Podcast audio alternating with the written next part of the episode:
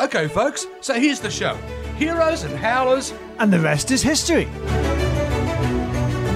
My name's Mikey Robbins. I'm a bit of a history nerd, but my mate Paul Wilson. Hi, everybody. Paul's a proper historian, all the way from Oxford. Thank you, Maggie. Okay, it's about those weird bits of history, the bizarre twists of fate. you the know. cock ups actually made stuff ups that have made the world what it is today. Hello, folks. Just a quick one before we get started, and a bit of feedback on all the social media stuff around the show. It, it seems you're all enjoying it, which is very kind. Particularly Twitter, having a lot of fun on the Twitter. And don't forget, you know, Twitter, Facebook, that's where we post things like maps and pictures in, in the run up to each episode, just in case, you know, you want a sneak peek. Or, like me, if you still don't know your Azerbaijan from your elbow, Yeah, so drop us a line anytime you like. At the, the rest, is, hist. So, mate, I thought today we'd go to 1492. Okay. A, a massive cocker. Yeah, right. Okay. Ah, 1492. To I guess Columbus you're sails the talking about, ocean blue. yeah, Christopher Columbus. Yeah, excellent. Columbus's maiden voyage, a maiden voyage, lest we forget, that was supposed to be going to discover the East Indies, or at least discover a new route to the East Indies, but ended up with him getting his pantaloons wet on a sandy beach in a very different part of the world. And the, but of course, you've got to remember it's not really his maiden voyage, No. is it? Because yeah, he was a sea captain from Genoa, not from Spain. Yeah, funnily enough. but this is the We'll one come that to made that him later. Yeah. Oh. famous. Okay, first off, Okay. I want to dispel one myth. Right. People say, well, everyone thought the world was flat. By the time Columbus set sail, virtually no one thinks the world is flat. Right. And They neither think does it's round. Columbus, right? Yeah, well, no, actually, here's the weird thing. Now, Columbus didn't think the world was round. In fact, um, No, he's a flat earther. no, it's even weirder than that, mate. Okay. The best way I can describe this, I'm going to read from his own writings. I found it, the world, was not round, Mm-hmm. but pear shaped, round where there is a nipple. For Nipple? There, yes, exactly. For there it is Okay. taller, or as if one had a round ball on one side.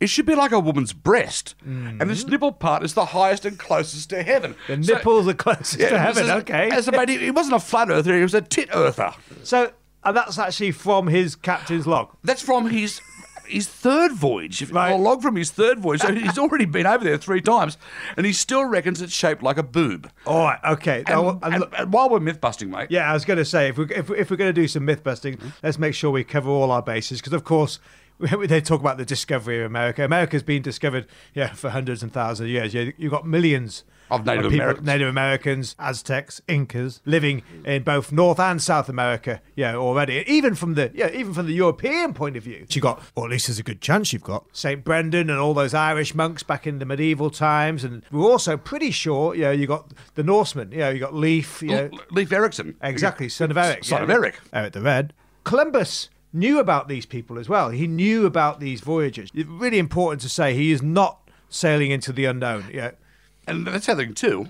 Uh, Remember, Columbus never set out to discover the New World, Right. let alone the Americas. Yeah, that's In- ac- In fact, he was actually pissed off that he came across the New World. Exactly, yeah. So Because he- it, it all gets back to your, your favourite topic, the Silk Roads. Right. that- The Silk Roads are bringing in all the good stuff from Asia, yeah, from, from China and the East Indies. Yeah, you've got Silk Roads, you've got the spice routes as well. You've got all the treasure, if you like. And of course, the Ottomans and the, the people on the western side of Asia are slapping massive big taxes on all these products coming through to sell them into the European markets. It's how the Ottomans got rich, how the Venetians got rich. Yeah, exactly. The people in Europe, particularly Western Europe, because they're the, the end of the line, if you like, they Yeah. so they're paying the most taxes. They're thinking, is there a way of you know bisecting or bypassing all these taxes, all these trade routes? Maybe we can go down past Africa and try and get to India that way, for example. And, and the people actually get the uh, jump on the gun of the Portuguese. That's right. Yeah. So the Portuguese, led by you know one, a really great explorer, Henry the Navigator. He Vasco da start- Gama. Yeah, it's like you got Vasco da Gama, and then of course Bartholomew Diaz. 1488, he goes round the Cape of Storms, which he re- quickly renames Cape of Good Hope to try and get a few more people along. Because let's not forget, folks, you've got to go round the bottom because there was no Suez Canal. That's obviously. right. And it- uh, well, even if there had been a Suez Canal, actually, Mikey, it wouldn't have mattered because the Ottomans would have controlled that too. So, Exactly. you know, it, they had to go round the bottom. So they've gone round the Cape of Storms. They've called it the Cape of Good Hope. But the thing is, of course, even when they do land in India, Mm.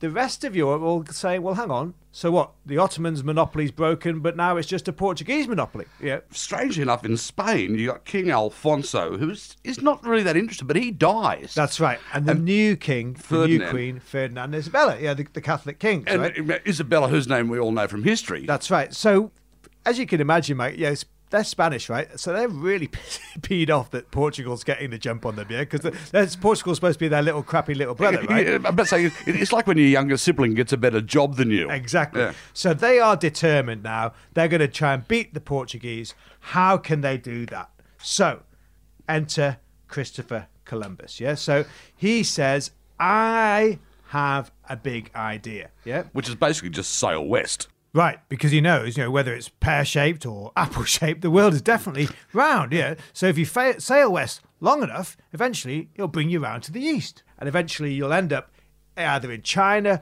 or in Japan the or the- Japan, East Indies, the those East Indies. islands off there. Yeah, so go west, young man.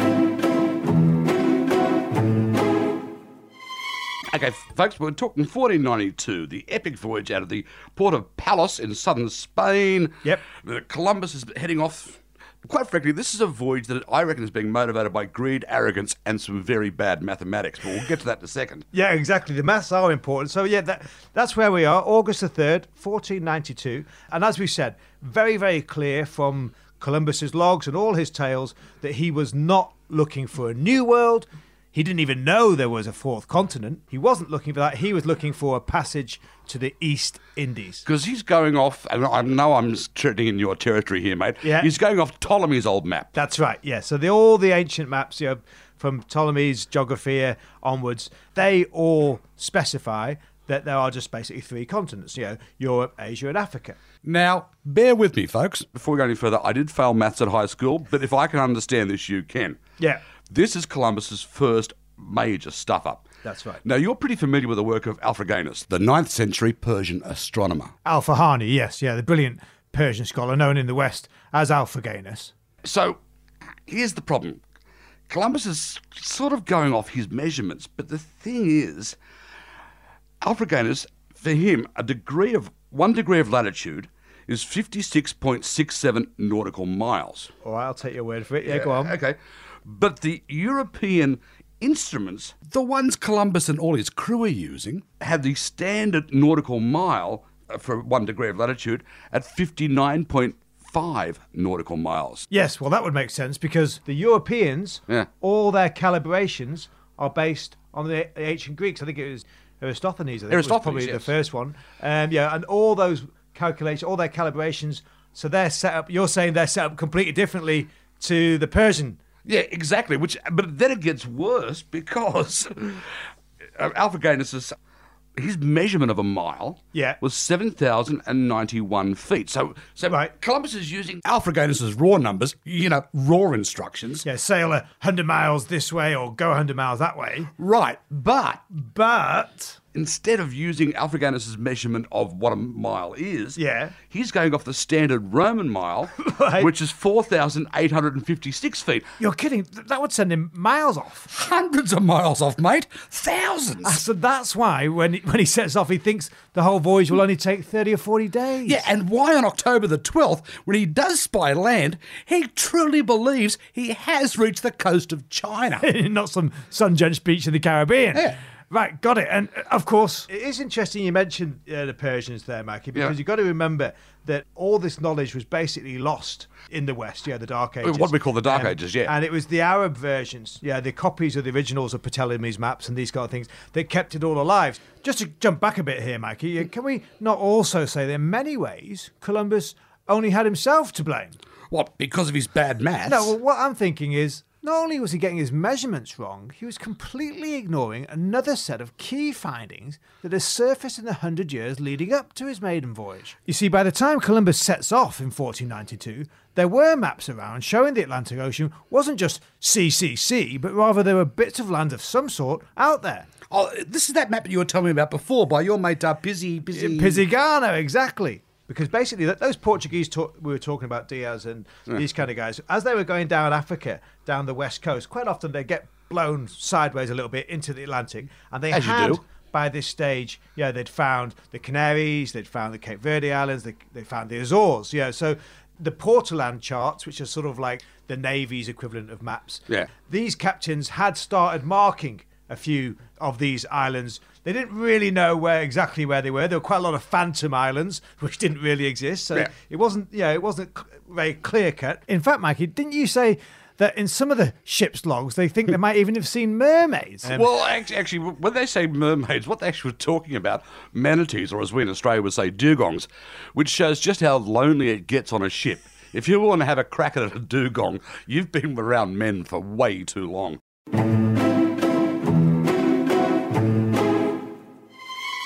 Okay, folks, today we're talking about Christopher Columbus and his maiden voyage of 1492, and just whether he did, in fact, set out to discover America. or if it was just one big cock up.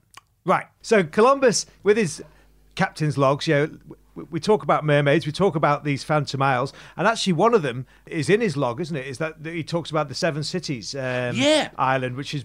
We don't know exactly where It it is, but it could looks be- very, very similar to what is now modern day Puerto Rico.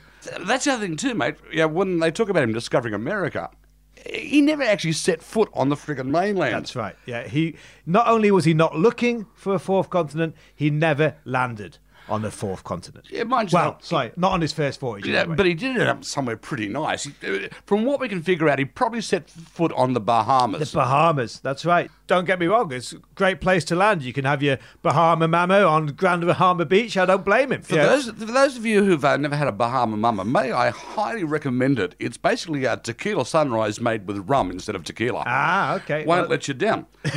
so, So, all right.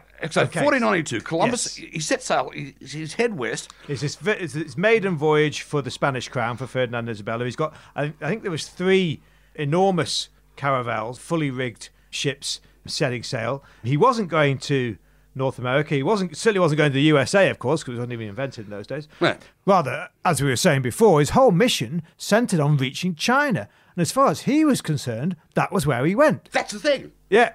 That's the thing. You know, we talk about the great discoverer. Till his dying day, Yeah. he still maintained that he'd turned up somewhere off the coast of China. That's right. Because it was worth money for him to keep that myth going. Well, he had to, yeah, because if he came back and said to Ferdinand and Isabella, "Oh, sorry, I have couldn't find China, couldn't find the East Indies, but I found this new place," you know, they'd, they'd probably say, "Give us your money back." You know, it's like all they wanted to know was how to get to the East Indies. And let's not forget, by the time he- we get to his third voyage, he actually has set foot on the Yeah. mainland. we And, think. and look, it's, you know, uh, we've got to give him credit for that. Yeah, he was the first European to set foot on mainland South America, Venezuela, in 1498. Yeah, I think, as you say, on his third voyage. Um, and of course, you know, he founded Hispaniola and Cuba and these kind of things. Yeah, okay, Um, but so okay, here's the thing I've got to ask you. Yeah. Then why isn't it called Colombia? Why is it called America, Mm. uh, not Colombia? Well, obviously, yeah, some of it still is called Colombia. Yeah, um, oh, well, country's and- called Colombia. Yeah, and That's in where the tho- cocaine came from in the 80s. and it- when they say he landed in what's now Venezuela, at the time that actually Venezuela was part of Colombia in the old days, and so that whole area was c- was called Colombia. Yeah, Right. what- what's now Colombia in Venezuela. But of course, Columbus wasn't the only captain out there sailing the seven seas. And critical to our story is another famous explorer at this time, Amerigo Vespucci. That's a cool name. Yeah. He was looking for the fourth continent and he did he set out out- he comes after Christopher Columbus not too much later 1499 he lands in Guyana which is the sort of northeast tip of South America and he is looking for a fourth continent because he by this stage he's been reading accounts from people like Admiral Zhang um, Zhang He you know the Ming dynasty Grand Yeah. Fleet's Chinese um, captain Th- so th- th- he, they're he- those amazing Chinese voyages that often get overlooked in modern history. yeah, those enormous junks about Yeah. the size of you know, the Titanic, which of course had in fact already landed in the Americas many times, except on the western seaboard. So he knows this Amerigo Vespucci guy. He does know that there's a fourth continent, or at least he's pretty sure his calculations are going to find a fourth continent. And so when he lands there, Yeah. he's the one who's truly discovering America. And the rest is history. Okay, folks, we're talking today about the cock up that was Columbus's maiden voyage of 1492, and how, when it comes to the discovering of America and the naming of America, we need to be paying tribute to this other great explorer, Amerigo. Amerigo Vespucci, correct. But all is not lost, is it, Paulie? because your man, Amerigo, And I know I'm once again in your territory here. Yeah. He ends up on one of the most famous maps of all time. That's right. Yeah. So in 1507, probably my favourite map, Mikey, of Mm. all time, the Valsimula map, um, which currently Yeah. uh, is lies in the Library of Congress in it's Washington. amazing you're married. so the Valley Miller map. It's a beautiful map to, just to look at, um, and it's also groundbreaking because it's the first time ever in history the word America is used on a map. Um, Yep. Oh, Actually, before we go any further, I'm going to point out that Paul, in his man cave, actually has a copy of this map. Where most people have a picture of a car. no, you've got the Vazimala map up on the wall, mate. And in the top left-hand corner, as you'll see if you come to my house, you've got Ptolemy, you know, the great Greek. ancient Greek geographer. And then in the top right-hand corner, rather than Columbus, you've got my pal Amerigo Vespucci. Well, then how come it's called America? Well, uh, yeah, it's Latin, Mikey. So yeah, you got you, you got to use the female, you know, Asia, Africa, Europa. So it had to be America rather than Amerigo. But the interesting thing, of course, is that you know. A lot of textbooks up until very, very recently, you know, they were still teaching kids that it was Columbus who found. Now, Um, you, you've got a theory on this. You reckon it's got something to do with the founding fathers, which we've talked about before, Well, and the that's it. American Revolution. yeah, he's, remember that episode, and obviously Declaration of Independence. It's very important for, for these guys now. They've just kicked the British out. Yeah. right? yeah, they've just said we have nothing to do with you anymore. So they can't really then start saying, oh, but by the way, all our history is about you. So they start looking for an alternative narrative, and so suddenly the Pilgrim Fathers, you know, get downplayed a bit. Yep. Um, as, and- as does Henry Cabot. yeah, exactly. Cabot gets washed out of history. You know, John Cabot. He- John he- Cabot, sorry. Yeah, so, so he, he's the guy who sailed to North America for the English under Henry VII, but he just gets forgotten. And all the textbooks suddenly say, "Oh, Columbus, he found America." Yeah, and because they, they'd rather identify with the Europeans than they would with the nasty old British. They'd rather identify with Columbus, who we know was basically nothing more than a merchant. He Yep. was crap at maths. Crap at and, and he, and he only ended up in the Bahamas by one of the biggest bloody mistakes in history.